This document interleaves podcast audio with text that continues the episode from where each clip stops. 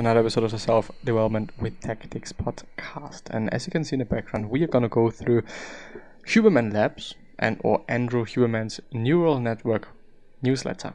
Um, very interesting newsletter, and also, at least my point of view, um, definitely worth it. Uh, definitely worth uh, subscribing and actually going through the older ones. Um, we are having ones from the oldest one is December 2021 and the newest one is June 2022 and so there is one every single month. Oh I'm sorry September 2021 is the oldest one. So we are already having a few and I already went through a few and um, it's always been actually a pretty pretty big pleasure um, because it's such great information um, depends on well if you're interested at it you know or in it then it is good information. If you just really do not give a shit about it then it is actually quite not you know you wouldn't be able to do anything with it. But yeah deliberate heat exposure protocols for health and performance.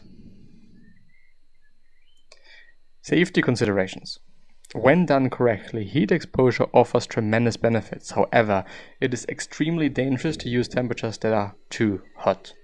So, what is too hot? That will depend, but in general, pregnant women and children younger than 16 should not sauna.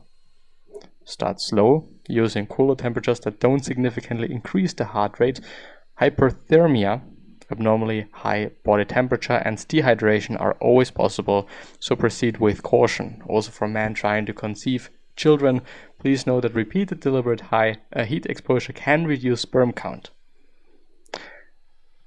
Also, one of the reasons why having seat heating, if this is called like this, I don't actually know, um, is not that good for men trying to have children or willing to have children in the future.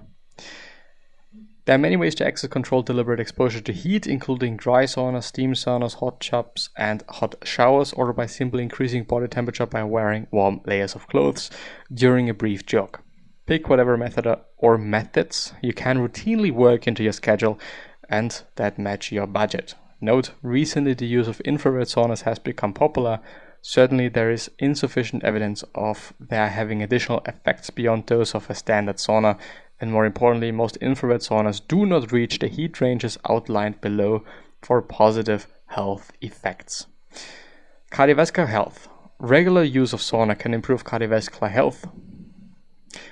X, Y, and C found that through regular use of sauna, participants reduced their risk of cardiovascular events, strokes, that led to death. This paper found that increasing the frequency and length of sauna sessions subsequently decreased the long term risk of cardiovascular disease.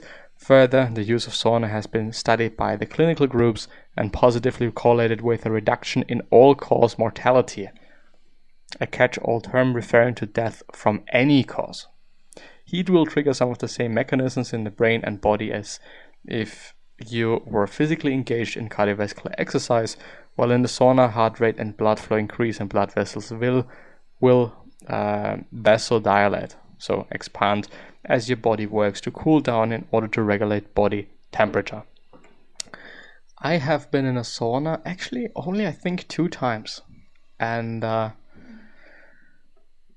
I am more the, the the the cold exposure guy, I would say.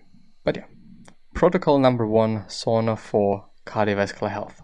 In order to use sauna to benefit cardiovascular health, try the following protocol. Heat the sauna to temperature in the range of 800 to 100 degrees Celsius or 176 to 212 Fahrenheit. Note, your personal heat tolerance should determine the actual temperature. Try to stay in a sauna anywhere from 5 to 20 minutes per session and repeat the sauna um, sorry, the use of the sauna from two to three times per week or as often as seven times per week. More often does appear to be better with respect to cardiovascular health.